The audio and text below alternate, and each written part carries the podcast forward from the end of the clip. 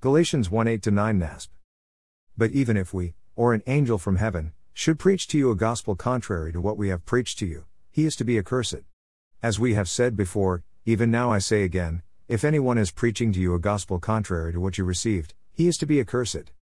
One would think, with a clear directive like this, that the Apostle Paul wrote in his letter to the church in Galatia, that his words would be taken seriously, by all of the Christian church at large, even to this very day. Unfortunately, such is not always the case. Case in point is the current hugely popular, multi season, crowd funded TV drama series, The Chosen, based on the life of Jesus of Nazareth, which was and is created, directed, and co written by Dallas Jenkins. I know, I know, there will be some who get to this part of this post and they will start to roll their eyes, thinking, surely he is not serious.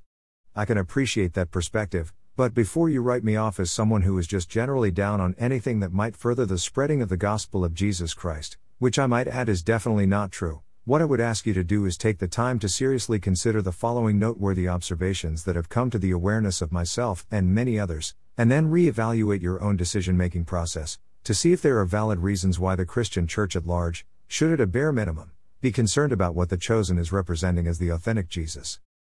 And you might want to grab yourself a coffee first, because this will probably take a while. In one of my previous posts, I have already provided areas of concern raised by Ingrid McCulloch, which can be viewed here, but, if you haven't already read through Ingrid's post, I would strongly encourage you to do so, before proceeding further in this post. Also, please bear in mind that Ingrid originally authored her observations back in May of 2021.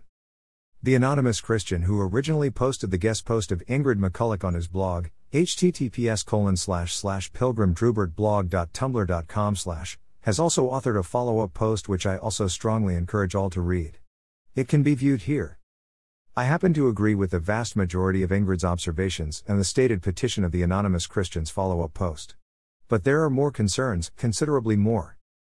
This is the disclaimer that precedes all episodes viewed on the series. The Chosen is based on the true stories of the Gospels of Jesus Christ. Some locations and timelines have been combined or condensed. Backstories and some characters or dialogue have been added. However, all biblical and historical content and artistic imagination are designed to support the truth and intention of the Scriptures. Viewers are encouraged to read the Gospels. I would like you to keep this disclaimer in mind as we proceed, noting in particular that all biblical and historical content and artistic imagination are designed to support the truth and the intention of the Scriptures. The emphasis is mine. It is the portrayal of which truth and the portrayal of whose intentions of what scriptures that concerns me. I'd like to provide you with a little primer on the background of the LDS or Mormon Church, as provided by Marsha West from the Christian Research Network, as it relates to Dallas Jenkins' association with the LDS Church.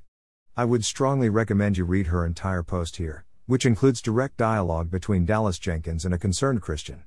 The following is but one paragraph from her post. Is this information concerning Joseph Smith, the angel Moroni, and the supposed golden tablets important? You bet it is. Mormons are not and cannot be true Christians for the simple reason that their view of the essentials of the Christian faith do not reflect historic Orthodox Christianity, not even close. What they believe about God, Jesus Christ, the Holy Spirit, the Trinity, the atonement and salvation, is not only unbiblical, it is pure fiction. And speaking of salvation, LDS Doctrines of Salvation, Volume 1, p. 188 states that there is no salvation without accepting Joseph Smith as a prophet of God. So, it is easy to understand why I labeled the Church of Jesus Christ of Latter day Saints a pseudo Christian cult. Do you think that Marsha West is exaggerating? The answer to that question is categorically no. If you would like to read a once over lightly, click here to see what GotQuestions.org has to say about Mormon doctrines. If you are interested in a more detailed overview of the differences between Mormon doctrines and Orthodox evangelical Christian doctrines, may I suggest the following three links. Please note that the last link has multiple articles. https colon slash slash probe.org slash Mormon Doctrine of Jesus slash https colon slash slash www.formormon.org slash library slash books about Mormonism slash hidden doctrines of Mormonism slash https colon slash slash coldcaseofchristianity.com slash question mark s equals Mormons. And just so there is no misunderstanding on Dallas Jenkins' stance that the Jesus of the Mormons and the Jesus of Orthodox Evangelical Christianity are basically the same, please read the dialogue of this interview with Dallas Jenkins on a Mormon podcast LDS Living, where Dallas was asked this exact same question here. Yes, you do really need to hear what Dallas says. For your convenience, I shall include some of his direct quotes in this podcast directly below. Dallas Jenkins. Great, so you're starting off right out of the gate with that one. Well, it's a tough question. I am happy to answer that, and I just say that because I recently have gotten a little bit in trouble in certain circles because I was on another LDS podcast, and I said that LDS and evangelicals love the same Jesus. I got some heat from people who suddenly didn't want to watch the show anymore because of that. Apparently, it's a controversial statement, which I guess I would have known that a few years ago, but now that I've been working with my LDS brothers and sisters over the last couple of years and gotten to know them so well, I've learned quite a bit.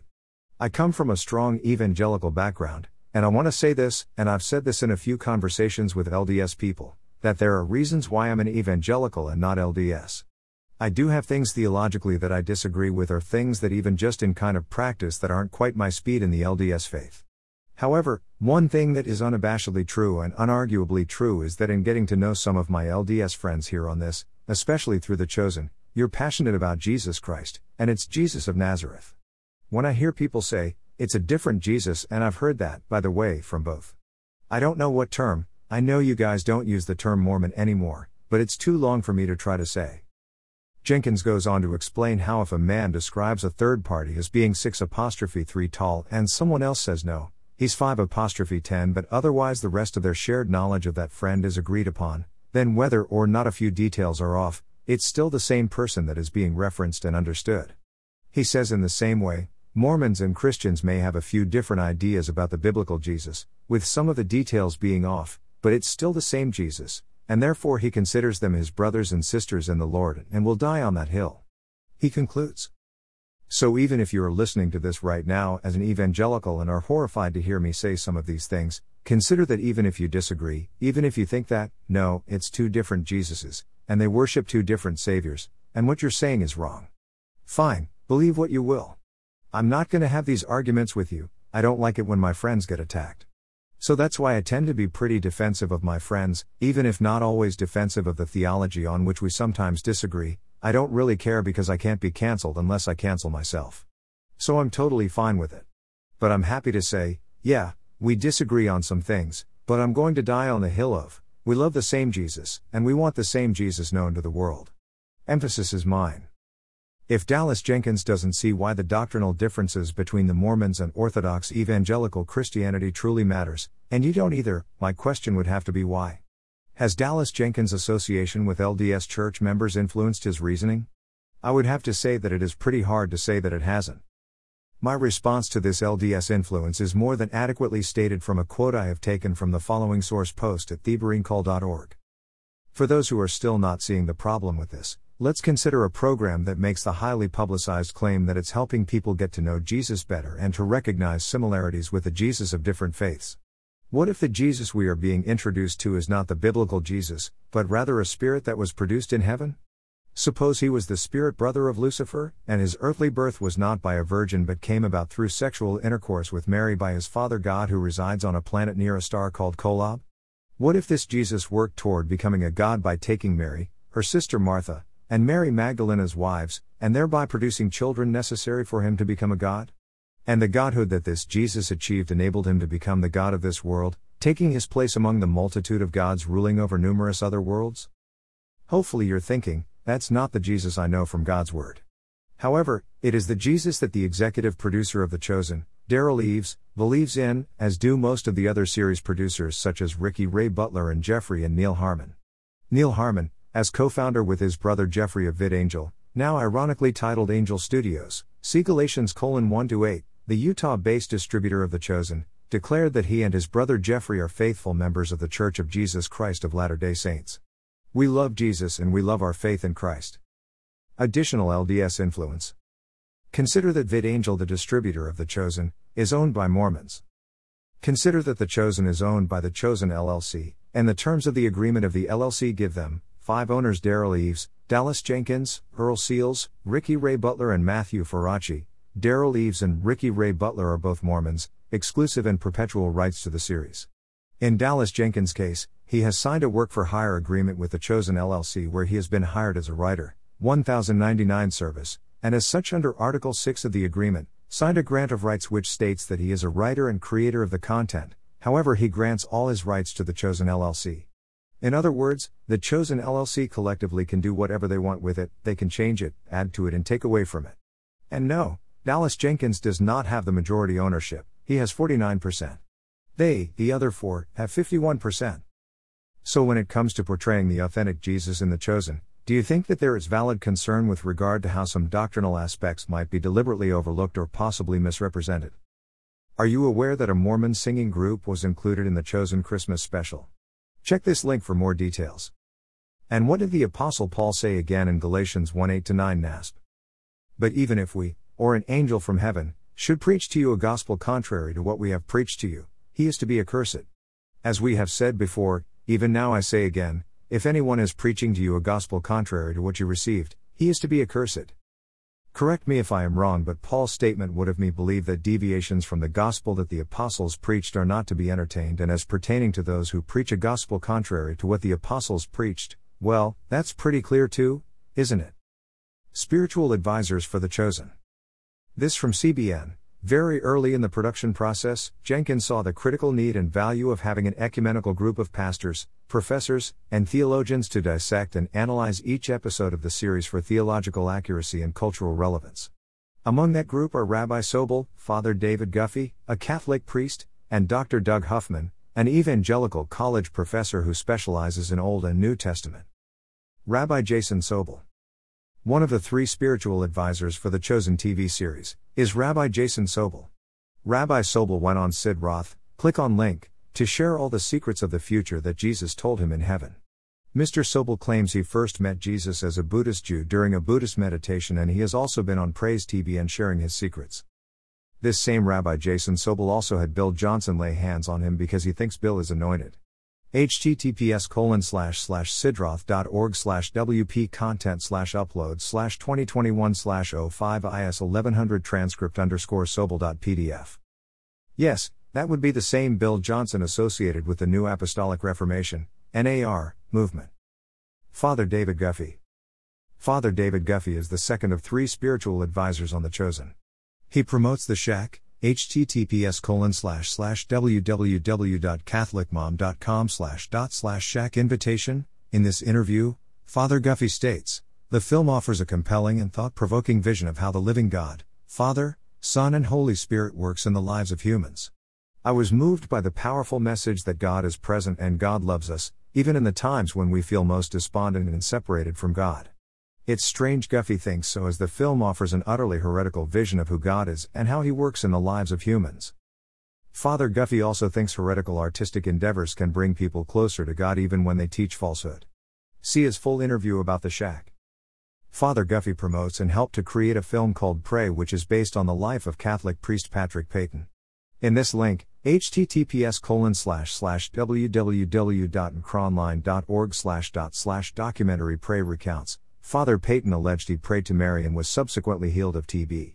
Peyton was apparently quite committed to prayer, the Rosary, and Our Lady, i.e., Mary. Guffey stated in the interview that he thinks Peyton reached the 10 million Americans he hoped to reach to say thank you to Mary when he set out on his prayer mission. Guffey went on to state that he believes people are rediscovering the Rosary. He described the Rosary as a meditation on Scripture, a contemplative aspect of vocal prayer.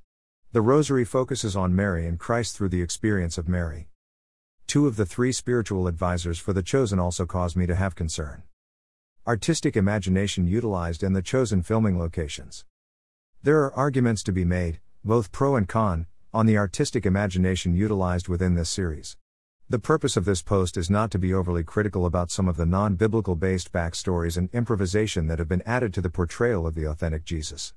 However, I do think that much greater care could have been exercised with some of the liberties taken, especially as it pertains to Jesus himself, but these objections have already been voiced in links that I have supplied within this particular post. It is also acknowledged that after the completion of season 2 of The Chosen, which was filmed using the Jerusalem set in Goshen, Utah Count, a facility owned by the Church of Jesus Christ of Latter day Saints, Ongoing episodes will be produced at facilities that have been leased and are being built to accommodate future filming requirements at the Salvation Army's Hoblitzelle Camp, located in the Dallas Fort Worth area. LDS Influence My primary concern is the influence that the LDS has had on Dallas Perkins and the potential for additional influence. The title of this post is The Chosen Why Doesn't It Matter? Evidently, from the many Christians from all walks of life who just love this series, the LDS association with the distribution and production of this series is not a concern. Nor is Dallas Jenkins' defense of his LDS friends who he believes are saved and believe in the same Jesus that he does. Frankly, that boggles my mind, but such is the state of a large percentage of the Christian church at large. What ever happened to biblical discernment? What ever happened to searching the scriptures to see if these things are so? Do you honestly think that the Apostle Paul would be a fan of the chosen, knowing the associations that are thoroughly entrenched within it? But this unquestioning acceptance is actually the norm for many now. It does not matter who a so called prophet is associated with, just latch on to the latest and greatest just around the corner decree or new revelation about what is coming and how great it will be. Don't be bothered with testing the spirits, don't consider their previous track record, just go with the flow and get on board. It doesn't matter because Christians are not studying God's Word, from cover to cover anymore. It doesn't matter because the work involved with practicing discernment isn't viewed as a necessity anymore. It doesn't matter because the Jesus who is revealed within God's holy word isn't enough anymore. The gospel that the LDS preaches is another gospel, and the Jesus of the LDS is not the Jesus of the Holy Bible, not even close. Dallas Jenkins says in his disclaimer viewers are encouraged to read the Gospels. Really, encouraged to read the Gospels? How about strongly admonished to read all of the Bible and take all of God's revelation seriously to heart? Worthy is the Lamb. Blessings.